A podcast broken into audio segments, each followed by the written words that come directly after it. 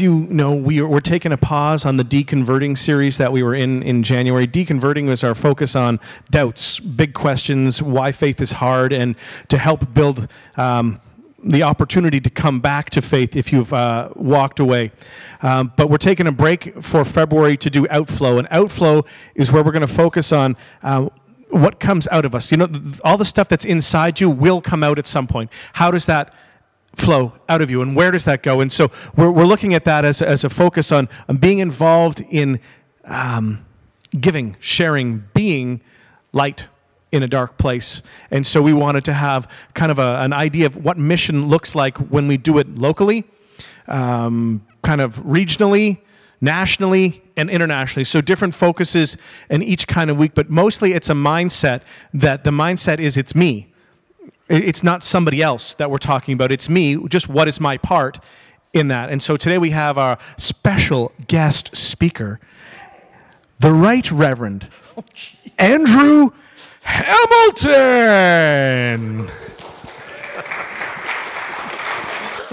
Wow. um, yeah, how do I follow that? Um, first of all, right and reverend. I've been called irreverent a lot. Um, hi, I'm Andrew. Uh, let's pray. Uh, Jesus, I'm just asking for me to remember that your love never fails and it never gives up on me. Uh, it never gives up on me. And if your love never fails and never gives up on me, it just might not fail for those around us, outside, inside, and within the family. And I just ask that you'd remind us of that today, in Jesus' name. First of all, um, are, are Matt Azinga's parents here? Are Matt's parents here? So Matt's at Mac and he's playing basketball, volleyball. Yes? Volleyball. Okay. So my son is away from home for the first time, my youngest son, and he's playing at GTA Prep uh, for basketball. Um, so pray for him, please, and for the other kids that are away. Pray for them. Um, we really uh, love to hear that people are holding up our son uh, in prayer. It encourages us so much. Um, when we hear that. And when my son comes home and, and challenges me with a passage of scripture that he's been studying on a podcast because he hasn't been able to be in church because he's traveling to New Hampshire or to Chicago or something like that, it's, it's really cool to, to hear my son's challenge back to me. And I, I love that. So please pray for Matt.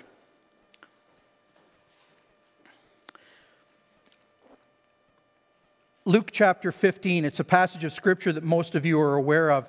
And um, you may be aware of it because of the three stories that are contained within it.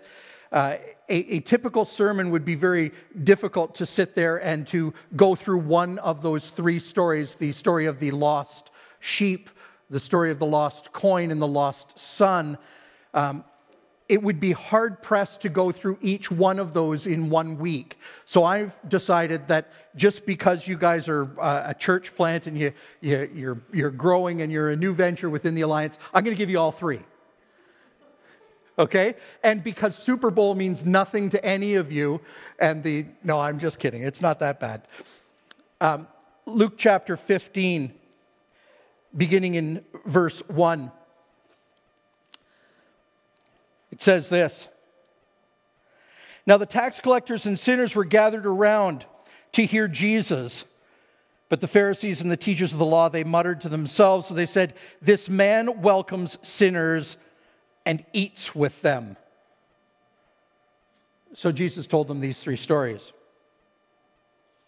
Suppose one of you had a hundred sheep and loses one of them. Does he not leave the 99 in open country and go after that lost sheep until he finds them? And when he finds the sheep, he grabs that sheep and he puts it upon his shoulders and he begins to give it a lecture.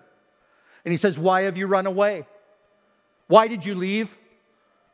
Why did you decide to go out on your own? It was safe at home. You left a good thing. You don't know what it is. Now it's because of my goodness that I'm coming out here risking my life and risking a hundred other sheep at home. Oh, sorry, that's not what it says.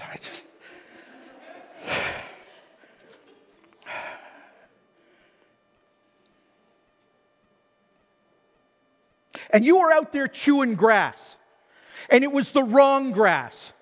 And I know it's legal now in Canada to go and chew that kind of grass, but you were raised better than that. I'm sorry, I keep jumping. It's these new glasses, I think, that are just giving me a little bit of a difficulty.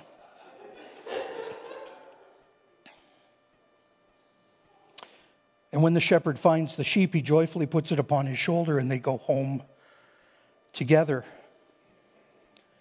Then he calls all his friends and neighbors together and he says to them, Rejoice with me, because I've found my lost sheep. I want to tell you that in the same way, there's great rejoicing in heaven over one sinner who repents than over 99 righteous ones who do not need to repent. What is good news? Seriously, what is good news? Is it the Patriots winning again? Okay, it might be nice news. How about is it the Rams that finally put Brady down? Okay, maybe this is not the right place to be arguing that. There may be a division in a church. What is good news? That you won the lottery?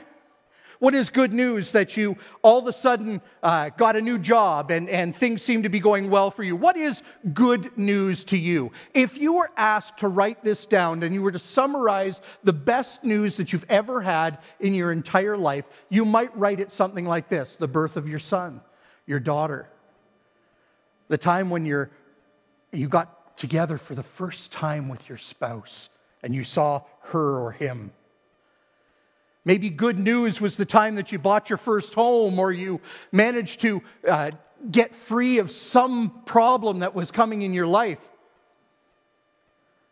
But I dare to define good news to you as this it's one word, it's called freedom.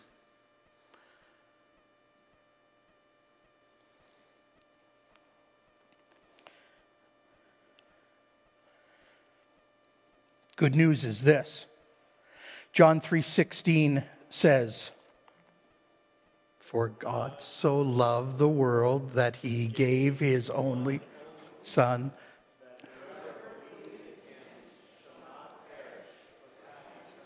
Stop, full stop. That's good news, right? It's good news, right? It is, except it's missing one thing if you don't continue to read verse 17. Verse 17 says this For God did not send his Son into this world to condemn the world, but to save the world through him. You may think, hey, I live in Stouffville. Stouffville's a pretty nice place. There's a lot of really good things happening over here. The second fastest growing community in all of the province. It's a fairly affluent community. It's got stuff together everything's good. There's good news happening in this town.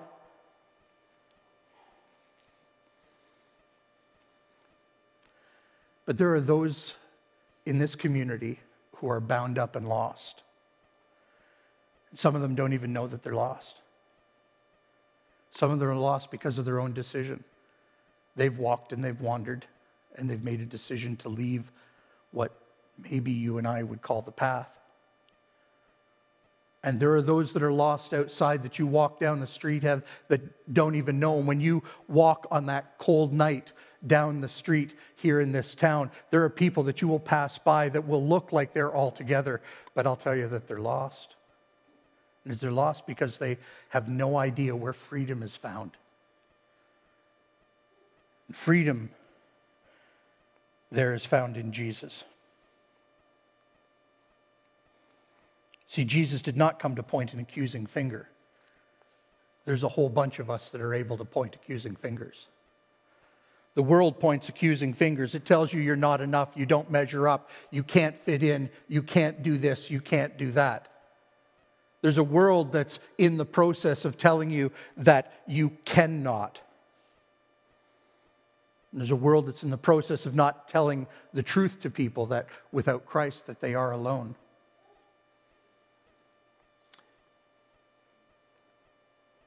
Just before Easter of last year, I got a phone call. It was about 5:30 in the morning. gentleman on the other end of the phone said, "Andrew, would you pray?" I said, Well, of course, what's going on? He says, uh, My grandson's been stabbed in front of his house. And uh, it's real serious. Looks like there's six puncture wounds. Uh, I'm sorry, there were seven puncture wounds. And he said, Can you pray? We, we need you to pray. We need you to pray now. And I'm thinking, Why do you need me to pray? What is about me that I can pray that my prayers are going to be anything more significant than someone else's. He said, Pray. He said, Andrew, this is, appears to be a drug deal gone bad. He said, Apparently, my grandson owed $20 to someone for a bag of pot. And uh, he's just been transported to Sunnybrook. Would you pray? Five days later, this young man passed away. Over $20. For $20. You know, to him, freedom was found in a bag, it was found in a little joint. You wrap it up, you roll it, you smoke it, you inhale it, it makes you feel a little bit different. It takes away the care of the day for a moment. He was lost, he was chewing on the wrong grass. And I'm not debating the merits of medical marijuana or anything of that. Please don't misunderstand me. There's a whole bunch of people chewing or looking to chew the wrong type of grass out there, thinking that they're doing the right thing for them. And there's no one willing to go out and find them. Because no one really cares. As long as they keep to themselves, it's fine. But I need to ask you this question Do you care?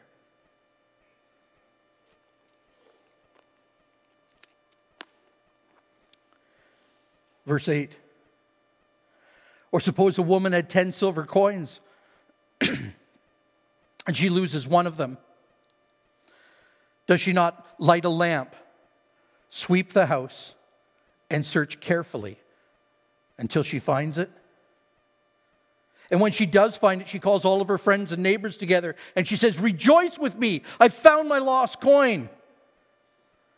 In the same way, I tell you, there's more rejoicing in the presence of the angels of God over one sinner who repents. I want you to notice something that this woman did.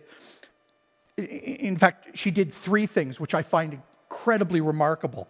Uh, look here.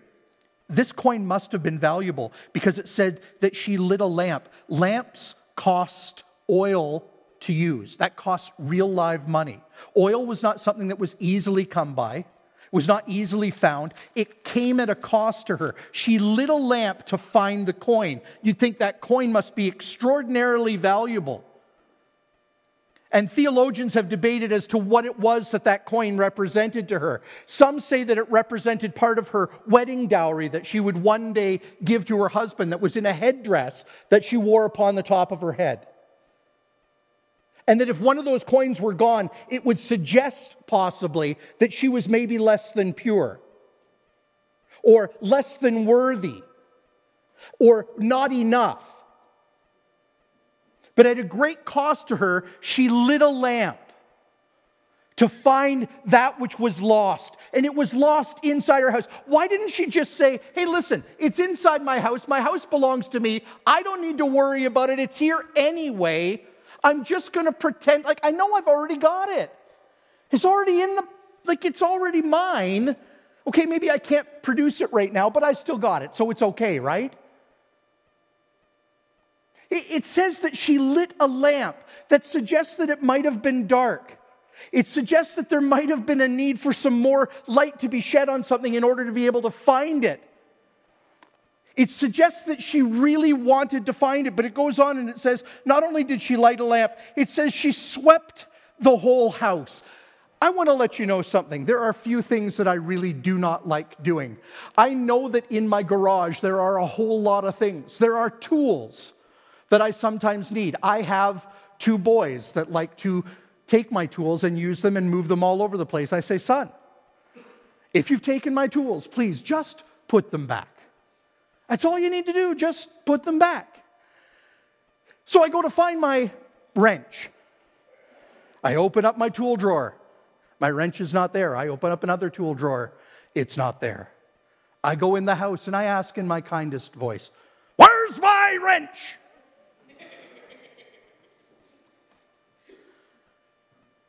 And my son says, I put it back in the garage, Dad. I have a double garage. We lived in that house for now 19 years. Not sure we've ever cleaned it out once. 19 years. And it is possible that that wrench got put back in the garage. It is possible. I'm not going to find it. And most of the time, I'm more likely to go over to the Canadian Tire store and buy a new wrench because looking for the tool is hopeless. I don't put much value in it. If it's just a little wrench, I probably bought it on sale at one of those Canadian Tire things after Christmas anyway at 95,000% off. And so it's not very valuable. I'll just replace it with something, right? Well, how easy is it for you and me here in the church, it's easier if I don't look at you when I say this. I mean, it's easier for you if I don't look at you when I say this. But how much easier is it if one of us gets lost in here, and yeah, they're really important part of the church. Maybe they were a Sunday school teacher, or maybe they were uh, um, a leader, an elder, perhaps, maybe something like that. What, what if they get lost while they're in here on the inside. Well, it doesn't really matter because like there's others that'll come. There's others that'll fill that role. There's others that will come in to take that role. Besides, they were a little bit of a troublemaker, so I'm not going to really look after them because it might be an issue. Or, well, maybe they're lost, maybe they're still inside, but you know what? It would offend them if I said anything. And if I was to speak to them about something that's going on in their life, it would be way easier to just ignore it and let it happen and let them remain lost. But this woman, because of the great value of the coin, she not only lit a lamp, she not only swept the house,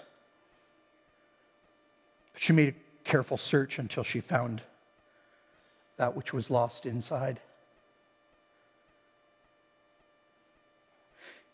See, the question is Jesus cares for those that are lost outside, He also cares for those that are lost inside. My question is do you care? Do you care? There's another story It would be really easy to take the passage title out of most of our Bibles and say this is the story of the prodigal son. But I'm going to turn it on its end, and I would actually dare to challenge you to not think of this story as the story of the prodigal son, but perhaps the story of a prodigal father.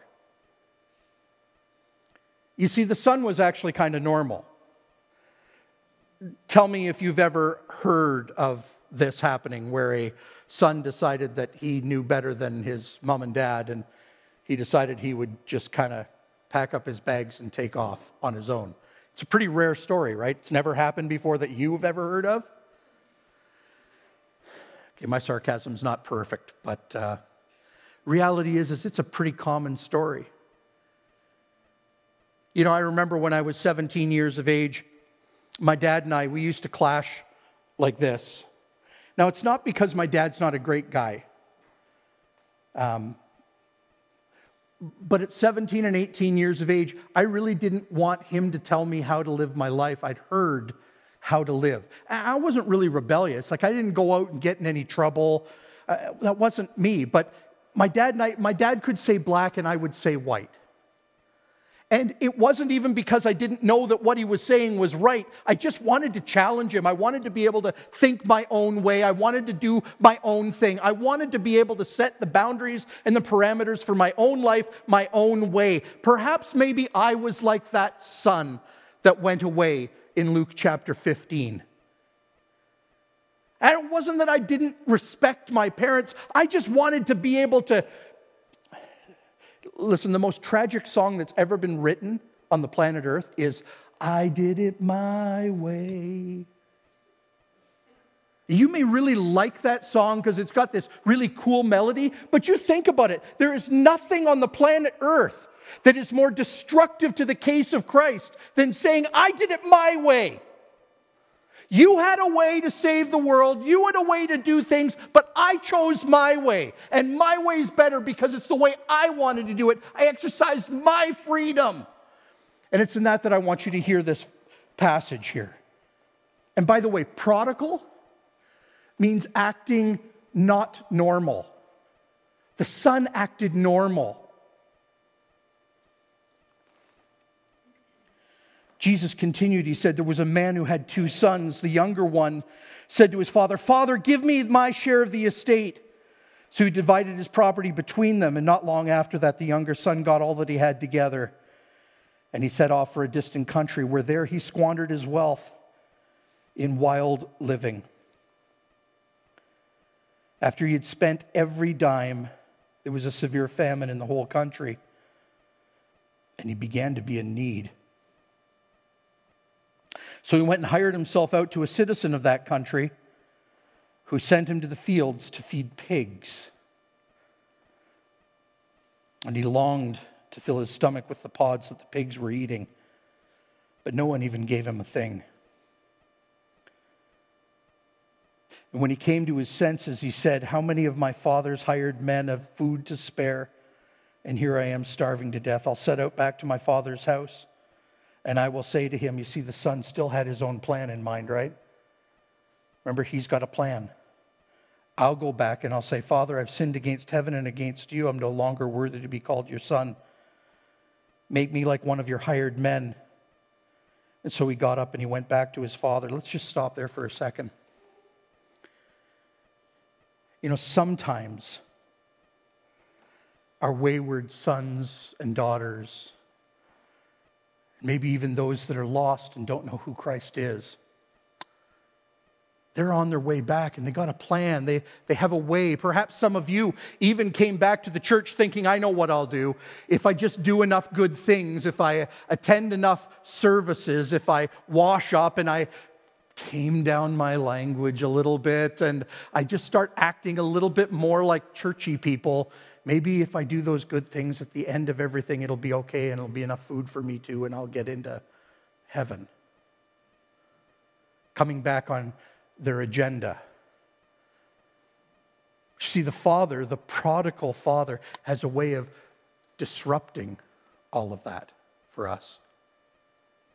See, because the scriptures say that while his son was still a long way off, the father, what? What is it? Yes. Who said that?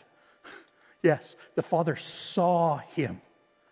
Do you see how remarkable that is? I, I, wear glasses to help me see. My kids say it's because I'm an old goat.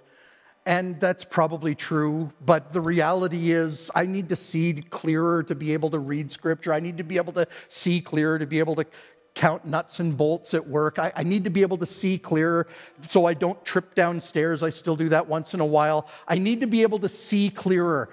This father, this older man, it doesn't say how old he is, but work with me here. I got this picture in my head of him being somewhere in and around my age, probably not in the most perfect shape like I am.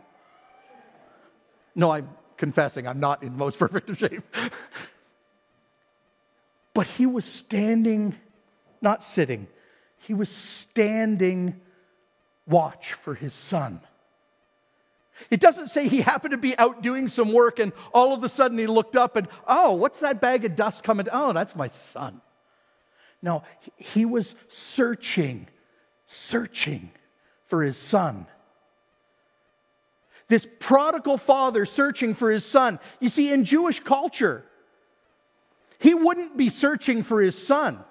If his son had gotten up and left, he would have washed his hands of his son. He would have had nothing more to do with him. He wouldn't have cared about him. He wouldn't have uh, stood on the side to, to, to seek to look for him. But what does the scriptures say? The scriptures say this. Remember, the son had a plan. I'm going to go back to my father. I'm going to confess. I'm going to say, I've sinned against heaven and against you. I'm not worthy to be called your son. Just let me be one of your servants and everything will be okay. And so the scripture says, which is remarkable, absolutely according to the son's plan, right?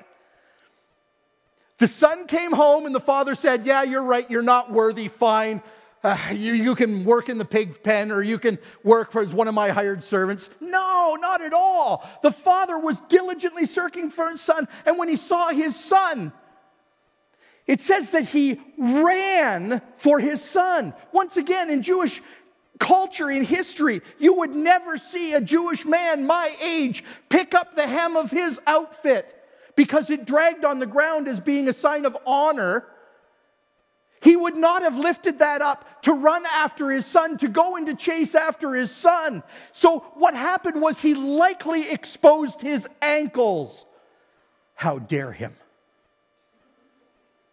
I know we laugh at that, but in Jewish culture, if he was a, a successful man who ran a household successfully, it was a shame for him to do that. But it was his son who was lost.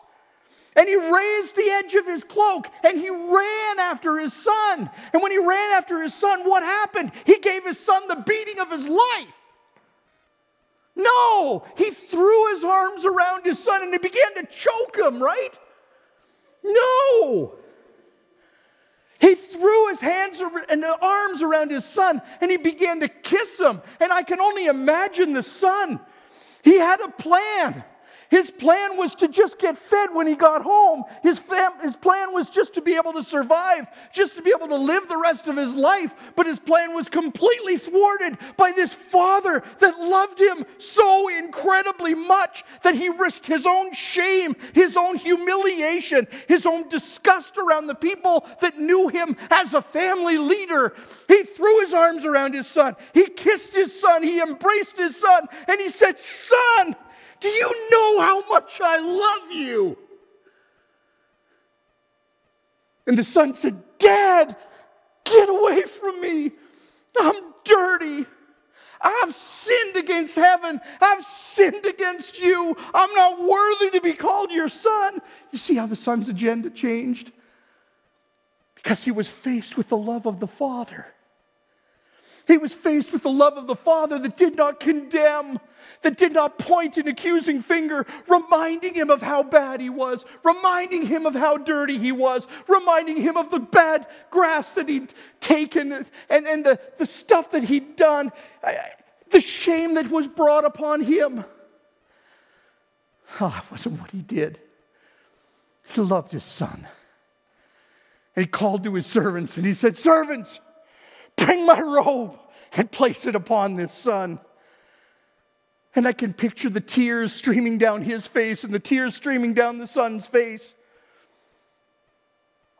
And he said, Kill the fattened cow. We're going to have a celebration. For this son was lost and now he's found. And there was an older brother. The older brother, he never left. He's a good kid, you know. Never really caused any trouble, never did anything that really made anyone feel very uncomfortable, except for now. Because uh, the party's going on, and the son comes home from the field and he sees a party going on, and he's not going in. Because that's my brother, and he hurt me and he hurt me real bad. And uh, there's an awful lot that I can do to forgive him because I bear the scars. It cost me too when he left. I'm the one who had to do double the work. I'm the one who had to do double the work around this place. They left. Why would I welcome them back?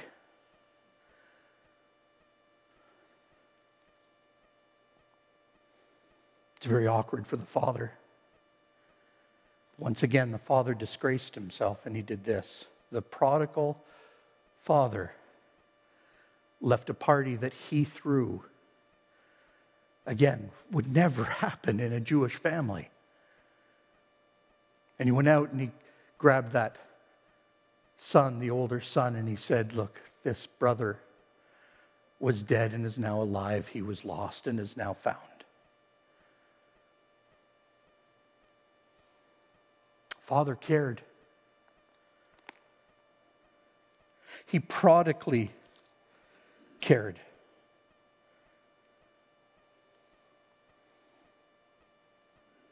There are people right here in Stouffville that are lost. Pastor, you're planting a new church. And God will bless that church if you seek after the lost. Because you see, it's not the found that need a Savior, they're safe in and amongst us. But there are some 5,000 Chinese and Cantonese Mandarin speaking people here in this community. My question is do you care? Church. There's people lost that have been amongst you in the past. There's people that are really valuable that are, have been in here for a long time. And in fact, they, they maybe, I know this might be awkward, maybe you sit on one side of the church and they sit on the other side. And there's something gone. Maybe what's lost is not their salvation or their soul. Maybe what's lost is the fact that you can't have fellowship with them anymore. But does anyone really care? See, I would contend that the third story is the summary of the first two stories, and it's the summary that says this there is someone who cares. That person is Jesus. Jesus gave his life as a demonstration of what it was to care. Now, I could tell you story after story of how God does things when you stand up and actually care enough to find that which is lost. But I'm going to give you this, this one story. My wife and I, we had been attending a church plant about a year and a half ago in our community up in Keswick. Um, we've been really enjoying it there. young pastor, a young pastor, he's older than me, so he's really young. Um, he's an awesome guy, but unlike your pastor, Graham, he is not follically challenged. He is follically blessed. He's got hair down to his shoulders. He's got a couple of earrings in each ear. I think he's got a couple of tattoos, but he doesn't like anyone knowing about them. Uh, he rides a bike, and I mean a motorcycle. Um, he knows more words to ACDC songs than he does to the modern hymns and songs that we sing in church. And part of that is just because of the life that he came out of. He isn't a great preacher, he's not really eloquent. The words don't flow easily from his mouth. He's really easily distracted. And yet, people are coming to Christ week after week after week after week in that church. Small little church. They're coming to Christ because he cares, because someone cared enough to tell him that Jesus loved him.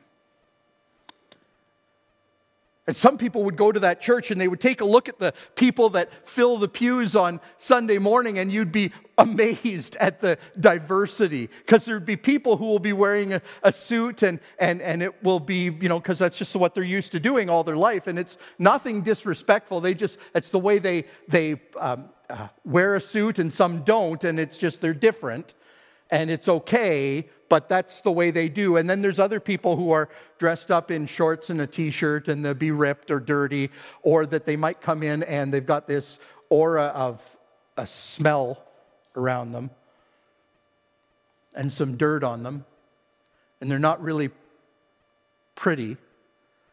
And I know you can, you can excuse the people that are not wearing suits if you're a suit person, and if you're not a suit person, you can excuse the people that are wearing suits, but both of you have this equal disdain for those ones that kind of smell a little bit different. Or that you know that they're hiding out behind the church before the service starts and they're having their last puff on their cigarette before they come in, and you wish that they wouldn't sit in your row because it smells a little bit and you're a little bit offended by that, and it's just not the way you would like it to be. And so you make a decision to sit on the other side just because it's more comfortable for you.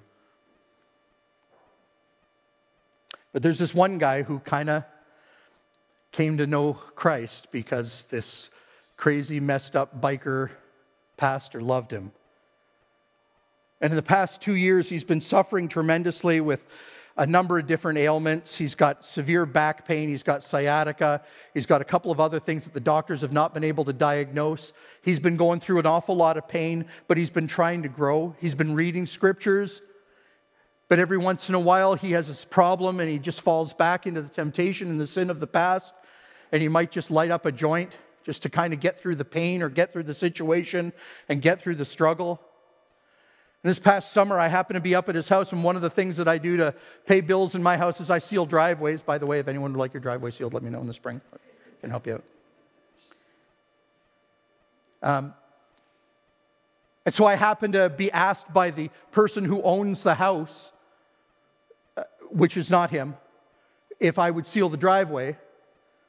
So I was, of course, said, yeah, sure. So I sealed the driveway, did everything, got it all cleaned up, made arrangements. I'd come back later on in the day and, and get paid for it. So I came back later on in the day, and the, uh, the lady who owns the house said, Oh, yeah, well, hey, Chris is out back. You want to come and see Chris? He's sitting on the back porch.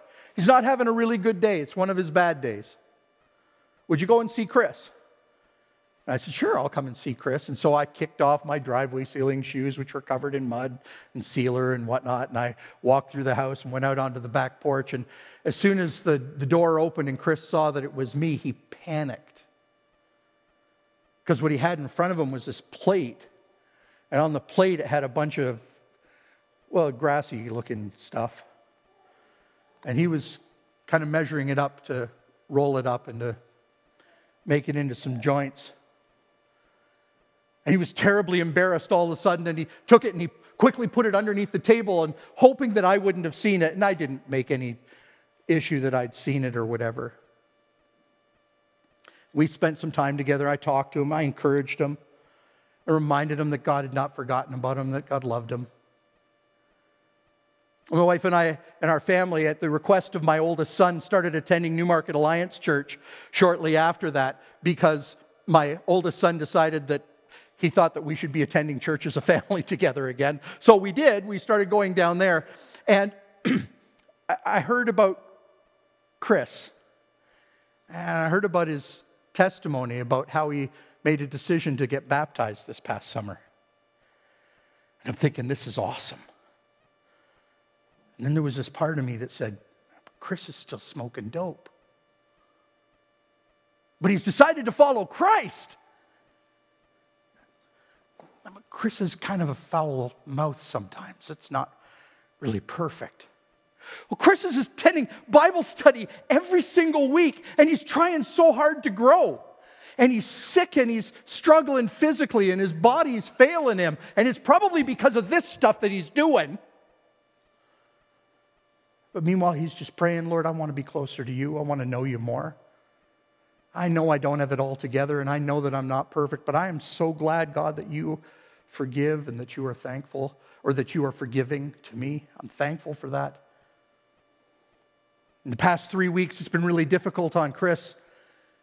Three weeks ago, his doctor said, I think the stem of a lot of your pain might be a heart issue. Can you come into the hospital? I'd like to do some tests. And 24 hours after the test was run at Pace in Newmarket, they said, um, We got to get you in for surgery. You've got two completely plugged arteries. We got to do something about this right away. So they plan to do a stint. And he comments on Facebook, you know, that, that messenger of goodness and greatness from the Lord. And he said on it, um, he said, For my friends who, who believe in praying, would you pray for me? I'm kind of scared. I got to go in the hospital right now, and I don't like doctors at the best of times, but they got to they got to open up two arteries in my heart, and they got to do it right away. So they're going to do it tomorrow morning. So they got him in the hospital. They did the surgery. Everything went perfect. Praise the Lord. And Chris and I were talking online, and uh, yeah, he was thankful. He was excited. He said, It's really awkward because I'm playing worship music on my phone inside the room, and I got three other people in my room, and they can't go anywhere. And I'm praying, and people are coming in and they're praying for me. And it's really kind of cool because these other people, and you know what? He says, Andrew, I haven't had a cigarette in about four days. He said, I haven't had any temptation to, to smoke dope or anything like that. I'm just so blessed that God is doing stuff in my life. And and, and I'm so thankful for what God's doing in my life. He says, I'm going to be home tomorrow. And I said, Chris, that's awesome. We're praying for you. We love you, man. He gets home that night. The next morning, he wakes up and he's got this massive black bruise all over his groin area where they went in to do the, the stint for his heart. he calls the doctor up, and the doctor says, Can you get down here right away? Do we need to call 911? And he said, What? So they rush him back down into the hospital. She goes back down into the hospital, back up on the cardiac ward. Apparently, there was a mistake made and something happened, and Chris's life is at the edge. Two nights ago, I, I was online and I saw Chris post, and he said this he said, You know, the old guy in my room that didn't like me last time we got stuck in the same room again. He said, But this time, he said, Why is it that you have hope? Everything's miserable for me, and everything should be miserable for you. Why do you have hope? He said, Because I was lost, and someone cared enough, and they found me and they love me. And now I know that Jesus loves me. And so I may not be perfect, but I am forgiven. And you may not be perfect either, but you can too be forgiven. And Chris led that guy to the Lord that day, who would never go to church in his life, who was very angry that Chris was being prayed for and that there were all these ministry people coming in all the time to see him. And Chris posts online last night. Now I know why God, in His grace, allowed me to go through my suffering. Wait a minute. We have to suffer so that others might come to know Jesus? It might cost us so that others could find a Savior? It might. It might. Do you care?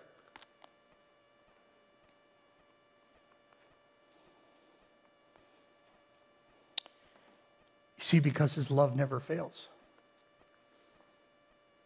it never gives up. It never gives up on me. Church, church.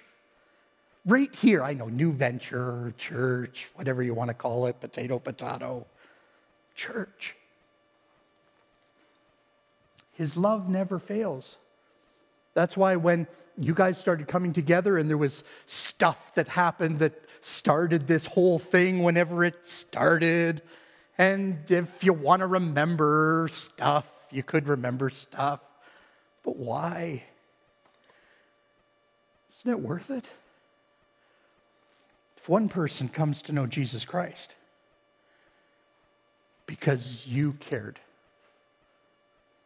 it was all worth it because he cared for you. So as you partner and plant a church here,